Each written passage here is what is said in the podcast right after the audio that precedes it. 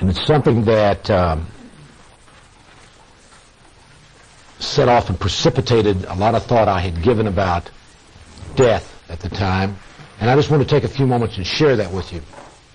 Let me tell you the, the, the major thought I walked away with when I walked away from that funeral. I became fully convinced of this truth. If I do not view life as God views life, if I do not view life as God views life, if I'm a Christian or not, life is going to make me bitter and angry. If I do not view life as God views life, if I don't see it through God's perspective, if I don't understand the realities that are passing in front of me as God views them, I will only end up bitter and angry. My brother and I were standing out the graveyard together, and he said, we were looking, I told you being out there at the graveyard, and he said, it is a bitter pill. As an unbeliever, I think that's probably a pretty good sum up. And as I look at God's commitment to me in tribulation, because God's commitment to me in stretching me for heaven, is God's commitment to me in the disaster of death and all the pain that goes with it, if I don't grasp God's view of my wife and God's view of my family, my kids, and God's view of money and God's view of the job, and if I pursue my own path, I assure you, I'm only going to end up bitter and angry at the end of life. That's all life's going to bring me. So I thought it was worthwhile to try to get God's view on death. And say, okay, look, I'll sum up a lot of thoughts and stuff I've done on just God's view of death. So what I want to share with you today, the objective of this talk, is to try to get God's view of death. How does He view death? Let's cut out all the culture and all the tradition and let's say, what does He say about death? That's what I meant. That's the objective of this little discussion. I want to say to you that being a, uh, a, uh, a lay philosopher who enjoys tinkering around with philosophy, I would like to first make you the argument of why it's important even to study death. And I would say to you that if I looked at life and read all the great philosophers, that they'd have one theme that ran through it, and that is the two things, excuse me. That is to know myself and why I'm here. And if you read philosophers, that is the argument that goes on and on. Who am I, and what in the world am I doing here?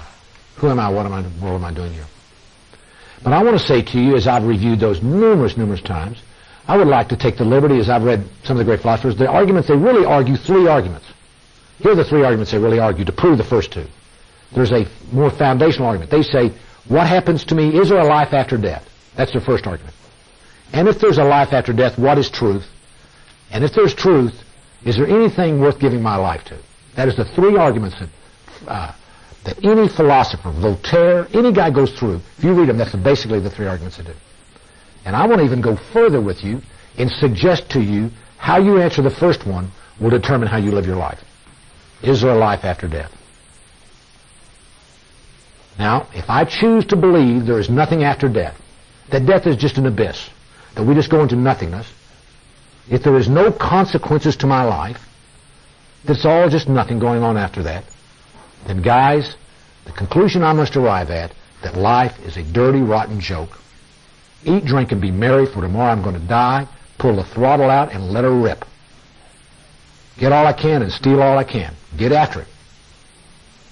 If there is no life after death, that is the only conclusion you can come to. Now, philosophers have tried to argue that if there's no life after death, there's still a value in morals. And I want to say to you, that's a bunch of bunk. You cannot argue that case. That argument breaks down. It will not stand the test of discussion. You take away consequences in my life, and it only leaves me to let them rip, because there's nothing out there holding me back. The second reason I'd like to convince you that is true is the fact that Paul argues that in the 15th chapter of 1 Corinthians, doesn't he? Are you with me? He said if Jesus was not resurrected, then I won't be resurrected. And if Jesus was not resurrected, then all my faith is in vain. And if my faith is in vain, above all people I am to be pitied. That's an interesting point. That's an interesting point. He says the linchpin, the cornerstone to the entire Christian belief is the resurrection of Jesus Christ. Now, two truths I want us to glean out of that. It's true, it is the linchpin. The resurrection on Sunday confirmed what Jesus did on Friday was true. He's not resurrected on Sunday, forget Friday. The resurrection on Sunday confirmed Friday. That's what Paul's argument was. Dying on the cross and everything loses its total meaning if Jesus is not resurrected. That is the consummate act that confirms what Jesus did for us. It brings to fruition the total, the totality of our existence. The secondly, I've had guys argue with me.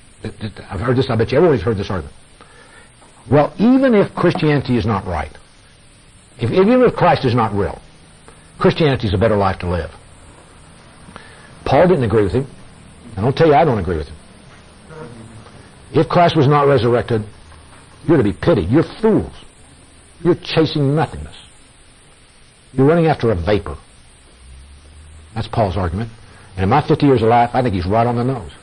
And the issue is, how I view what happens with me after death will determine how I will live my life. It's an important question. Because if there is life after death, and if there's a God that runs that life after death, and if I'm going to spend eternity in that life after death, what only strikes me, it behooves me to figure out what's on that guy's mind, because I'm going to spend a lot of time with him, and this is not the main event, and I better be about figuring out how I'm going to get along with him when I get over this. And so how you figure out what's going to happen to you in your life after death is your linchpin to everything you will do. It will drive the consequences of your actions. Now death is only defined as the separation of the soul and the body or the body from God. But what happens? What does God say then? So what the rest of this discussion is, there's some believers and unbelievers in this room, and the rest of this discussion I'm going to focus on what God says about death. Okay? And I'm not, there's other philosophies and other strategies, but I want to tell you, I come to the conclusion we're going to assume in the scriptures that there is life after death, God is running it, and here's what God has said about it. When the Christian dies, he is instantly with Jesus. Alright? Dead in the body, present with the Lord. Absent from the body, present with the Lord. Jesus said on the cross to the, to the man, what? Today you will be with me in paradise. That moment you're going to be with me. When we die, we will be with Jesus. The guy who died that Charles was talking about is seeing Jesus and working with him today. After that, we'll be raptured, our new body. First Thessalonians talking about the fact that when Jesus comes back, they'll rapture up the new bodies, and we'll have the new bodies. We'll be spiritually with Jesus until the time of the rapture, and then after the rapture, we'll serve a thousand years with Jesus on the earth in the millennium, and then God will have the great judgment, the white throne judgment, of which we're going to be brought together as Christians, and He's going to say, you guys, pass to the right, you're the good guys, and by the way, we're going to sit here, take all your good, all your deeds, and we're going to pass them through the fire. And the things that don't burn up are going to be your rewards. Right? 1 Corinthians chapter 3. Talks about the fact we're going to test them, and those things are of value to God. We're going to hand those back to you in rewards, and then you're going to come with me to an eternity. And we're going to have a new hope, and a new life, and a new earth, and a hope fulfilled that we'll be with God forever. And a joyous, great occasion. We die, we're with Jesus, we have all the joys of heaven, we get a raptured body, we're judged, we get our rewards, we go off and have a new, a new heaven. What a fantastic promise by God. Let's take about the unbelievers. When he dies, he goes to hell. Instantly. He's in hell. He goes through the first death only to come into the judgment when we come back into judgment. And he's judged wanting on the book of life. And he dies his second death, as pointed out. And he goes into an eternity of hell. No hope. In Luke 16 is the, quote, parable, unquote, of the rich man and Lazarus. Now I want to suggest to you that the theologians do not think that's a parable. Now why? And I'm going to give you their argument. The reason it is not a parable is because Jesus calls the person by name. In no other parable does Jesus call anybody by name. It's a rich ruler or something like this. But here it's a rich ruler and a beggar named Lazarus.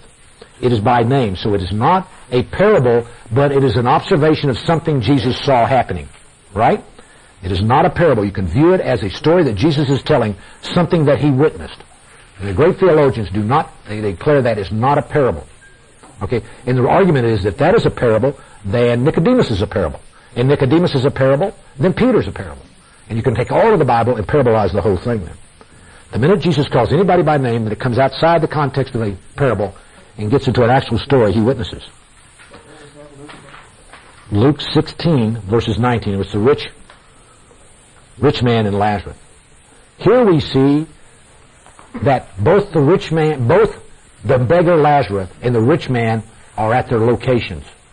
Dead in the body, absent from the body, present with the Lord.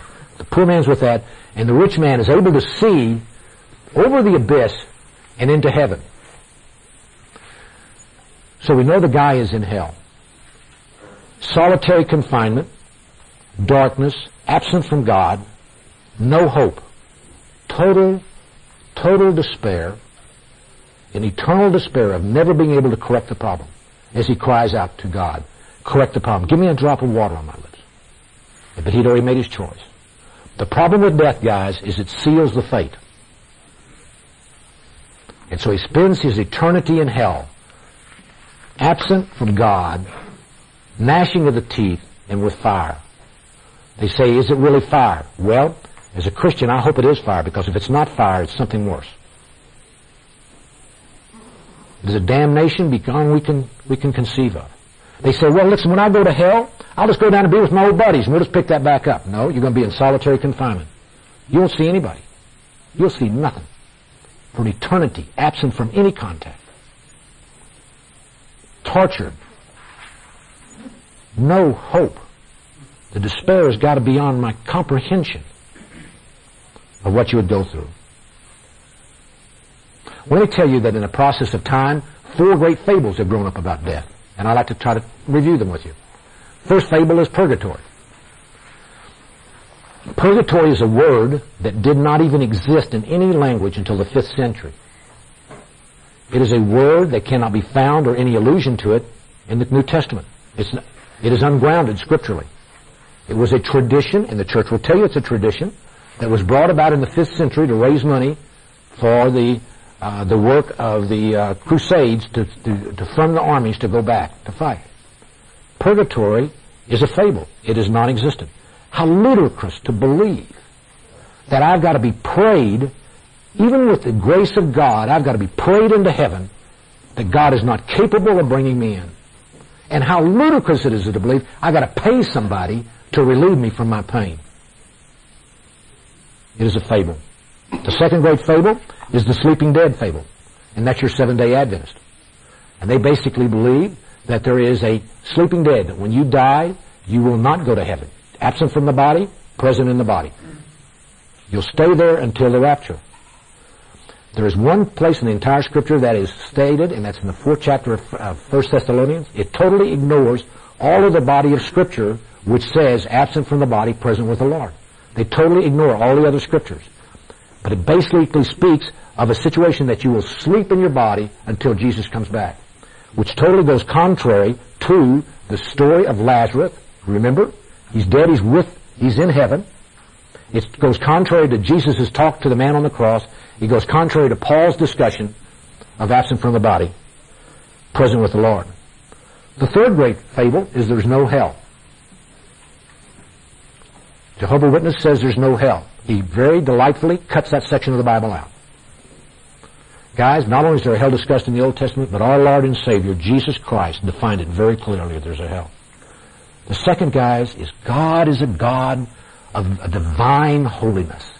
And a God of mercy, He must, He must be a God of judgment. And there must be a hell. Your life has consequence. And there must be a hell. No, I don't want a hell. There's no way I want a hell. I don't want my brother to go to hell. I don't want any of you in this room to go to hell. But a divine, just God, there must be a consequence to your action. There must be justice in eternity. We don't have justice here. There will be justice in eternity. And the last one is the fact that Satan runs hell is the fourth great fable. Guys, Satan does not run hell. Satan doesn't want to be in hell. Satan has no desire to be in hell. Satan will be in the bottom rung in hell. God runs hell. God owns hell. God built hell. And God's in total control of it. That is God's invention. That is not Satan's.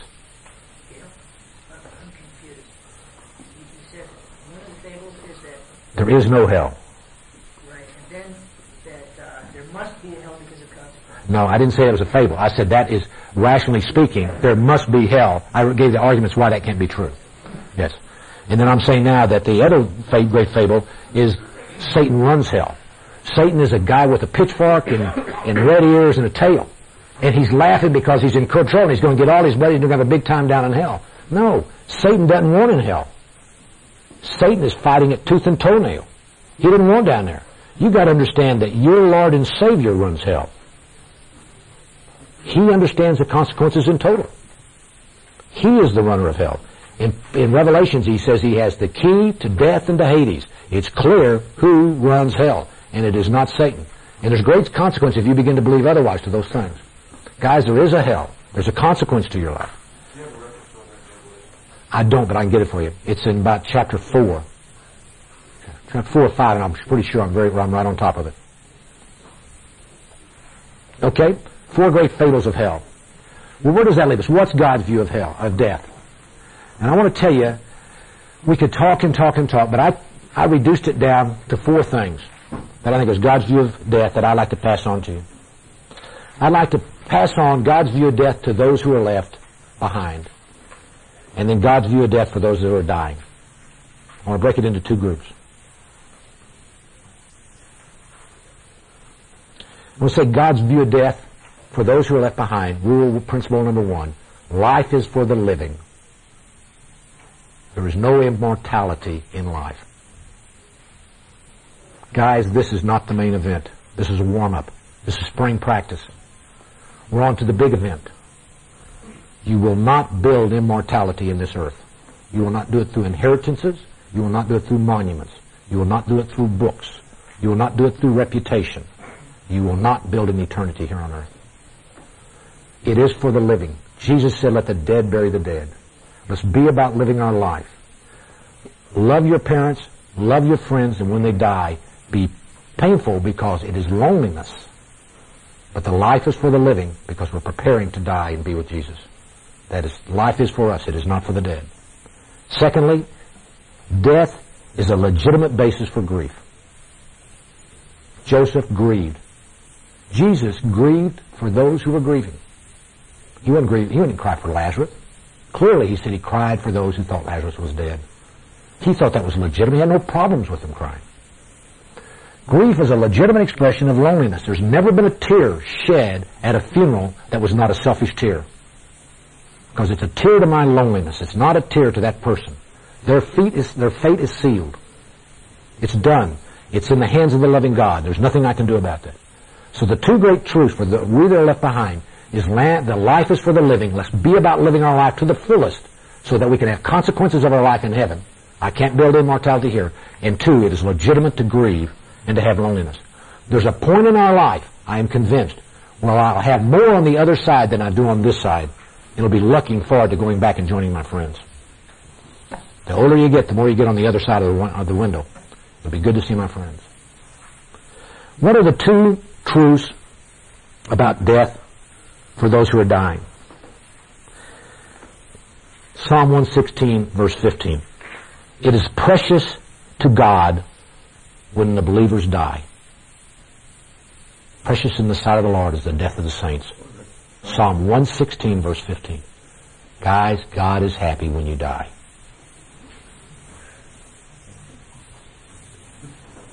Ezekiel 33:11. There is no pleasure in death. In God, there is no pleasure in death of the wicked. On one side, God is gra- happy when we die. He is unhappy when the wicked die. Why? The fate, is, the fate is sealed. He is looking forward to us being back. Let me quote it to you again. Precious in the sight of the Lord is the death of his saints. Psalm 23. Study that psalm. Let me make you three observations out of Psalm 23. In Psalm 23, it clearly demonstrates to you that God is with me when I die. That's good news to you. In Psalm 23, it says God, He, God, He, God, He. And then it says, but though I walk through the valley of shadow of death, I will fear no evil, for you are with me. And the great guys writing about it in the scriptures have a sense and a presence of Jesus Christ in their presence as they die. Oh, how many stories I've heard of the guy saying, Jesus is in the room with me when he's dying. And guys, I believe that. I believe when I'm at the door that that door is going to swing open, that hand's going to come through, and he says, I'm here, Gayle. Grace is sufficient for the moment. I'm not abandoning you. The psalmist understood that. The second one is he's glad he has a celebration in Psalm 23. I put a prepared a table before you. Right? He's celebrating. He's got his guys back. And listen to this last one. Donald Barnhouse. I got this off Donald Barnhouse. When his wife died, she died of an agonizing bout with cancer. He and his kids, about two days after she died, were driving across the plains of Illinois. And they came up to an intersection where they had to stop with a light, and it was a big road intersection, and a truck, a big, big truck, passed in front of them going the other direction in the intersection. And the sun was such that the sun was in their eyes, and therefore the shadow of the truck was cast on the ground. The shadow ran over his car. And Don, Donald Barnhouse said it was a divine appointment of God. For I turned to my children and I said, would you rather be hit by the truck or by the shadow? And the children said, oh, Dad, shadows can't hurt you. And he said, that's right. And mother didn't get hit by the truck. She got hit by the shadow. Jesus took the truck. You only get the shadow. Jesus went to the cross and took the truck. We only get the shadow. And to tell you guys, I sat there and cried when I thought about that. Precious in the sight of the Lord is the death of his saints. It is not a moment of mourning with God. He knows the consequences of death. He's on the other side. There's nothing to be afraid of. It's a point of celebration. And the second principle I'll leave with you is that the first act of grace of God is death. Now let's look at the problem. Let's see the problem God has and how he solves it. Now listen to me, this is important. Adam is in the, in the garden, and God comes to Adam and says to Adam, Now Adam, it's all yours. Babe, you've got it. I only got one rule, and you can't eat of the tree of the knowledge of good and evil. Not the tree of life. He didn't say that. He said the tree of the knowledge of good and evil. Surely, unless you do that, surely you will die. Now that had to be an interesting thing with Adam. He had never seen anything die. He didn't even know what it meant. Trees didn't die, dogs didn't die, birds didn't die, nothing died. It was in perfect heaven. Everything was going along perfectly. But it had to be a curiosity to him because when he was born, there's no recorded event that God ever gave that same command to Eve, but when they're at the, at the tree, boy, Eve's able to give it back, isn't she? So they must have been talking about that. And Satan says to him, what happens if you eat the tree? She said, well, God said, if I eat of the tree of knowledge of good and evil, I will surely die. We know the consequences. They ate the tree. They ate of the tree. Now God comes on the scene and finds them. And God's decision is this, and listen to this. His decision is this. Not to have them eat the tree of death, but to not let them eat the tree of life. And I want to say to you guys, that was an act of grace. That was an act of grace. Why? Here's reason one. Today, Gayle Jackson, 50 years of age, Christian for 18 years, committed, deeply committed to the Word of God, has a depraved mind. I am locked into a depraved mind.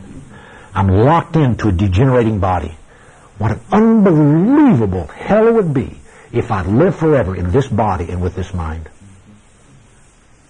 I must be rescued. And if I ate of the tree of life, I would live with this piece of junk from now on. And guys, I want to tell you, that talk that Walt gave you last night, I'm not that far from it any time. My mind is that close to it any time. By the grace of God and the Holy Spirit, I'm checked. But I want to tell you, he talks about adultery and stuff, guys, I'm not that far. I know I'm not that far. Why? The depraved mind, I'm locked into it. I can't get out of it. When they eat the tree of good and knowledge of, of the knowledge of good and evil, they took on a depraved mind that you and I inherited, and we can't get rid of it. And God comes on the scene and says, because I love you, in my grace, I am going to let you die.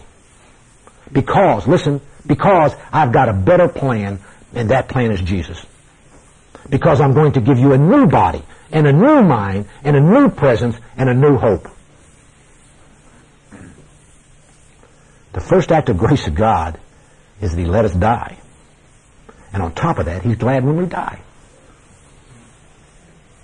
What did Jesus do? He came on the earth and said, I am the right plan. I'm the plan you've been waiting for. And that plan says, understand that God loves you, that God has a plan for your life. and that you have problems with the depraved mind, and you have a problem with what we call sin, and you are struggling with it. But I died for that forgiveness so you can have a relationship to God. So the most important decision you make in life about what's going to happen to me when I die is answered. Fait accompli, it is solved, in a perfect solution that I'll be with God, absent from the body, present with the Lord. Now some of you in this room today have never made that decision. Some of you in this room today are not sure about that decision. Some of you in this room today, if we walked out and all got killed are going to go to hell. And that concerns me. On one side, to you that are believing, I got great news for you guys. On the other side, I got deep concerns. And I want to take just a moment and stop us and just think about that for a second. And I'm going to ask us all to bow our heads in a moment. We're not going to have hand raising or anything of that nature. I just want us to think on that. And I'm going to pray a prayer. And if you have at that point that you've never made that decision, and you've never accepted God's answer to the single greatest question of your life, take this moment and see if this is the moment between you and God and the Holy Spirit that you want to decide that. And you pray between you and God. And if you pray that prayer, you may want to talk to myself. I'll be around here. I'd love to do that. But I'm going to just ask you all to bow your heads, and I'm going to pray a prayer. And if, if any of this prayer is for you guys, then I want you to pray it along with me. Will you do that? Let's just bow our heads.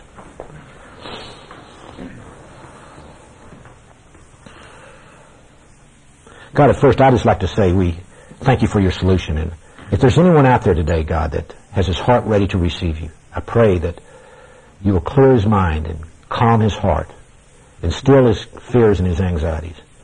And let him just focus on you and prepare his heart to pray this prayer that you would have him pray.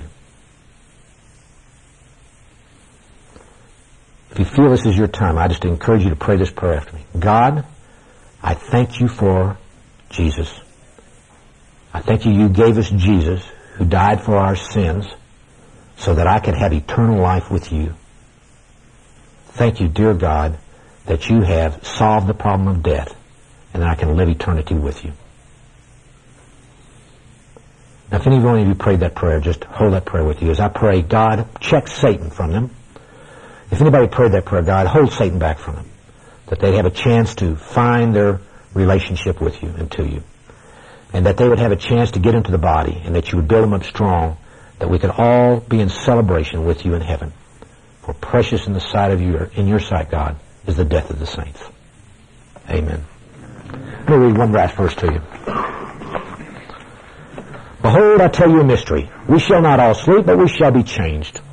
In a moment, in the twinkling of an eye, at the last trumpet. For the trumpet will sound, and the dead will be raised incorruptible, and we shall be changed.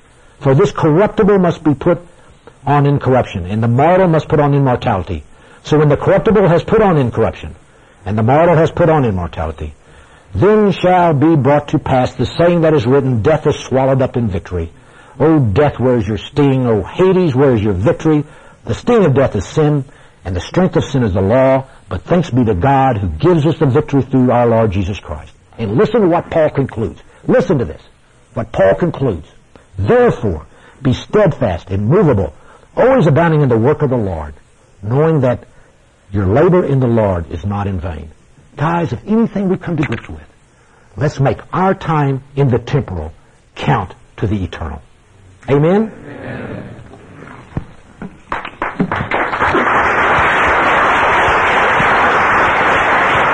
Walter, 15,